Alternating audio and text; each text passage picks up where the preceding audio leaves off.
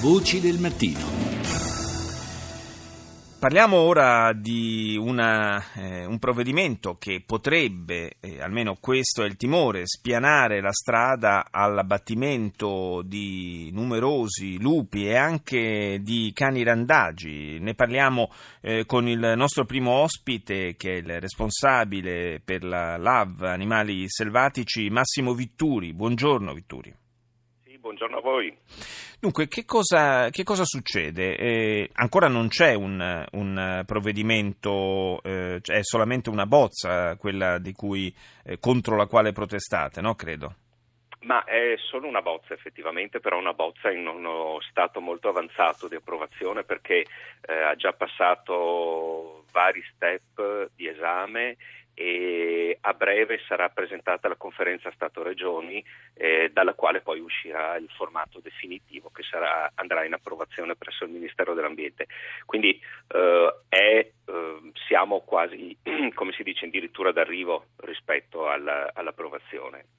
Ecco, è una, un provvedimento che eh, cambierebbe un po' il, le carte in tavola rispetto al, sia su un fronte alla legge del 91 che eh, poneva fine alla possibilità di, di, abbattere i cani randagi apriva una nuova stagione di gestione del fenomeno del randagismo, eh, sia per quanto riguarda il, um, i lupi che da, da specie totalmente protetta eh, rischierebbero eh, di passare a, a, specie nei confronti della quale invece si possono fare delle, degli abbattimenti, diciamo così, contingentati, selettivi. Certo, mm. certo, certo. Beh, un, l'ha accennato lei, eh, sarebbe, se la bozza fosse approvata così com'è sì. oggi, sarebbe uno stravolgimento epocale di quelle che sono le norme che sono state istituite dal nostro Paese proprio per proteggere e per meglio gestire eh, gli animali randagi, in particolare i cani, ma anche per dare quelle tutele di cui eh, l'Europa ci ha chiamato a rispondere al lupo, perché è animale eh, come dire, di pregio eh, ambientale e perché è in cima alla catena alimentare. Eh, questa bozza prevedrebbe, prevede, così come oggi, che i cani eh, vaganti quindi anche il mio cane con il quale sto facendo una passeggiata che incautamente sfugge al mio controllo, possano essere ammazzati eh, in tutte le aree rurali, quindi vuol dire praticamente in tutta Italia, tranne che nei centri urbani e sulle cime dei monti. Mentre per quanto riguarda i lupi, eh, prevede di utilizzare una deroga che comunque esiste all'interno della direttiva Habitat, che in certe condizioni estreme consentirebbe comunque l'uccisione di alcuni lupi. Uh, il problema è che le condizioni estreme di cui si parla in questa bozza eh, non si configurano, ovvero Uh, la stessa bozza di piano ci dice che l'eventuale abbattimento di un lupo verrebbe fatto non per prevenire mitigare i danni di cui si è tanto scritto e si è tanto parlato procurati all'allevamento, sì. in particolare ovino, ma per mitigare un po' uh, i contrasti sociali per così dire. Cioè? Quindi, eh, perché si dice che eh, testualmente eh, la eh, l'attivazione di queste deroghe servirebbe a dire, abbassare lo scontro sociale che sta dietro il rapporto tra il lupo e l'allevamento, eh, e l'allevamento degli ovini. È, eh, è un paradosso eh, perché dire, si riconosce nel documento che proprio lo scontro fra eh, l'allevamento di ovini e il lupo ha portato e porta in molti casi al bracconaggio. L'abbiamo visto in provincia di Grosseto in particolare, forse qualcuno ricorderà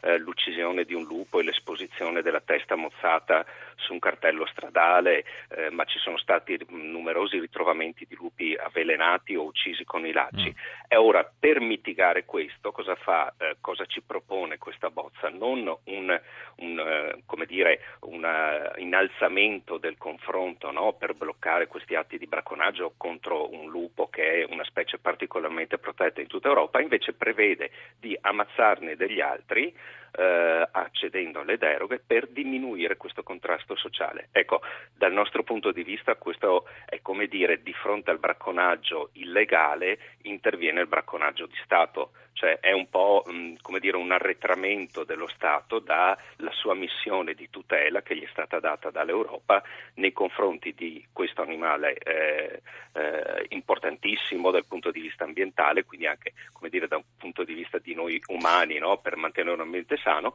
eh, senza proporre delle soluzioni che eh, in, incrudeliscano in qualche maniera invece sì. il contrasto della lotta al bracconaggio. Senta Vitturi, eh, quanti sono i lupi in Italia? a quanto ammonta la popolazione eh, attuale? Ecco, ecco io eh, se le dovessi rispondere con quello che c'è scritto eh, nella, nella bozza di piano di cui stiamo ragionando, non lo sappiamo, mm. ovvero eh, c'è un numero che varia molto tra eh, un migliaio circa a più di 2500.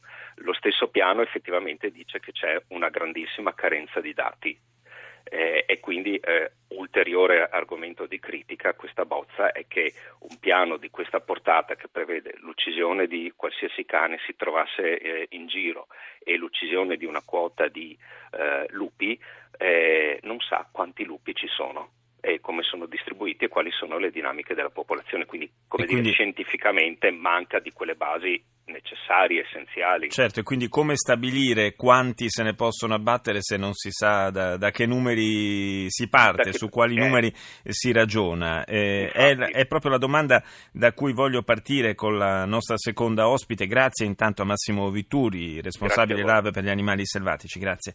Eh, do il buongiorno a Barbara Degani, sottosegretario all'ambiente. Buongiorno. Buongiorno. Buongiorno. Non so se lei ha ascoltato la eh, conversazione che abbiamo appena concluso con eh, l'esponente della LAV e mh, stavamo ragionando su, eh, sulle cifre, cioè come si fa a stabilire eh, eventualmente una quota, un numero di, di, di, lupi che si possano abbattere se non abbiamo dei dati attendibili sulla popolazione di, eh, di questi animali in Italia bisogna dare però un'informazione corretta. Sì. Non c'è la possibilità di abbattimento dei lupi in Italia. C'è con questo piano, c'è una legge nazionale, c'è una legge europea. Eh, esiste, eh, qualora il piano venisse approvato, la possibilità in casi eccezionalissimi eh, di una deroga. È diverso dire eh, che c'è la possibilità in Italia di abbattere eh, dei lupi sono, è una cosa che non è vera. Mm. No, no, ma infatti che, non, ecco, non, ecco. non, abbiamo detto questo, eh. stavamo appunto cercando di, di, di, di, fare un po' di chiarezza su questa, su questa vicenda. Eh, no, e, ma, sa, ma, sa, cosa succede? Purtroppo eh, un po' eh, su, su, questo tema eh, abbiamo un atteggiamento da stadio, da, da tifo, da una parte e dall'altra. Allora, eh, noi dopo dieci anni eh, abbiamo deciso eh, di eh, fare un, uno studio molto molto approfondito che è durato oltre un anno con il coinvolgimento di 70 esperti eh, nazionali, cioè i maggiori esperti eh, della popolazione lupo. Ricordiamoci che in Italia abbiamo due tipi di lupi, se vogliamo semplificare, quelli che stanno nelle Alpi e quelli che stanno negli Appennini. Sì.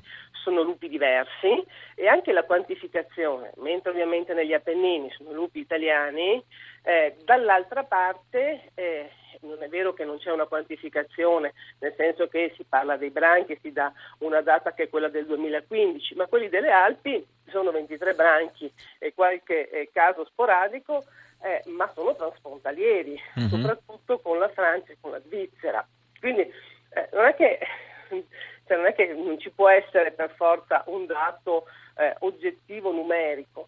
Eh, dal eh, piano viene fuori che la situazione del lupo in Italia nelle due fattispecie si può dire soddisfacente per gli Appennini, eh, non si conosce eh, perfettamente, ma per dei problemi oggettivi, sì. il numero per quanto riguarda invece quello S- delle Alpi. Senta, sottosegretario, ma come si fa a stabilire in quali casi si possa intervenire eh, su questa popolazione? Lei, dice, lei, parlava di casi eccezionali, ma eh, chi stabilisce quando scattano queste condizioni?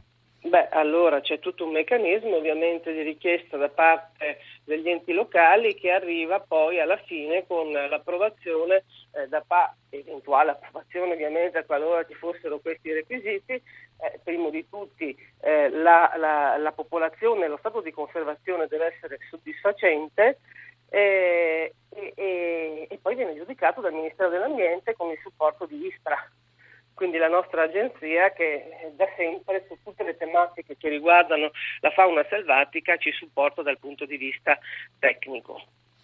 E quindi queste, queste segnalazioni, queste richieste mh, dovrebbero partire soprattutto sulla base di, di immagino, eh, mi aiuti a capire, di, di no, problemi guardi, relativi allora, anche... La deroga è concessa e ha da sempre un carattere, è sottolineato ovunque un carattere eccezionale, sì, su base questo. individuale, quindi deve essere dimostrato eh, che non solo la popolazione eh, del lupo eh, è, è, come dicevo, soddisfacente, ma che ce n'è un numero che mette a repentaglio eh, eh, ovviamente il rapporto con l'uomo, l'uomo che non significa eh, eh, solo il rapporto dal punto di vista economico, ma eh, anche eh, il rapporto di convivenza di un, mm-hmm. di un territorio. Quindi ma... abbiamo davvero cercato di fare un piano che fosse oggettivo e che a fronte di numerose segnalazioni che ci vengono nel territorio, queste potessero essere valutate, non accettate. Senta, ma è vero che, eh, come temono gli animalisti, che questa, queste deroghe possano portare anche all'abbattimento di cani randagi o presunti tali? Beh, guardi, sono due cose completamente diverse, completamente diverse. Allora, ci sono all'interno del piano, che è un piano, come dicevo, corposo e complesso, azioni per prevenire la presenza di cani randaggi e l'ibridazione lupo-cane. Allora, la presenza diffusa di cani randaggi eh, e che sono quindi inselvatichiti rappresenta una delle minacce eh, per la conservazione del lupo perché eh, ovviamente questi essendo, cioè, eh, essendo, si, si, avvicinano molto di più alle case, eh, alle attività umane, quindi eh, nel piano è previsto, dopo l'approvazione, entro 12 mesi, un'analisi del quadro normativo ed eventualmente la definizione dei principi eh, per una possibile revisione eh, della normativa attuale. E poi c'è una valutazione sempre nel piano della distribuzione eh, dei cani eh, vaganti. Sì. Quindi eh, anche qui, eh, posto che il piano verrà approvato, eh, come diceva il responsabile della LAV, eh, oggi viene portato eh, nel eh, Comitato Paritetico della Biodiversità, ma che è stato discusso davvero da un anno, è da ottobre che le associazioni ambientaliste, eh, come peraltro quel diretti, CIA, le associazioni ovviamente agricole ce l'hanno e possono presentare le loro osservazioni. E poi verrà approvata in conferenza Stato-Regioni. Quindi voglio dire, l'iter è lungo, complesso, molto ponderato, come le dicevo prima, 70 esperti ne hanno parlato. Il lupo è una cosa e c'è una tutela. I, i cani randagi mm. hanno un altro tipo di legislazione e seguono tutt'altro percorso, che però per la conservazione del lupo bisogna affrontare e questo nel piano c'è scritto. Grazie, grazie al sottosegretario all'ambiente Barbara De Gani per essere stata nostra ospite.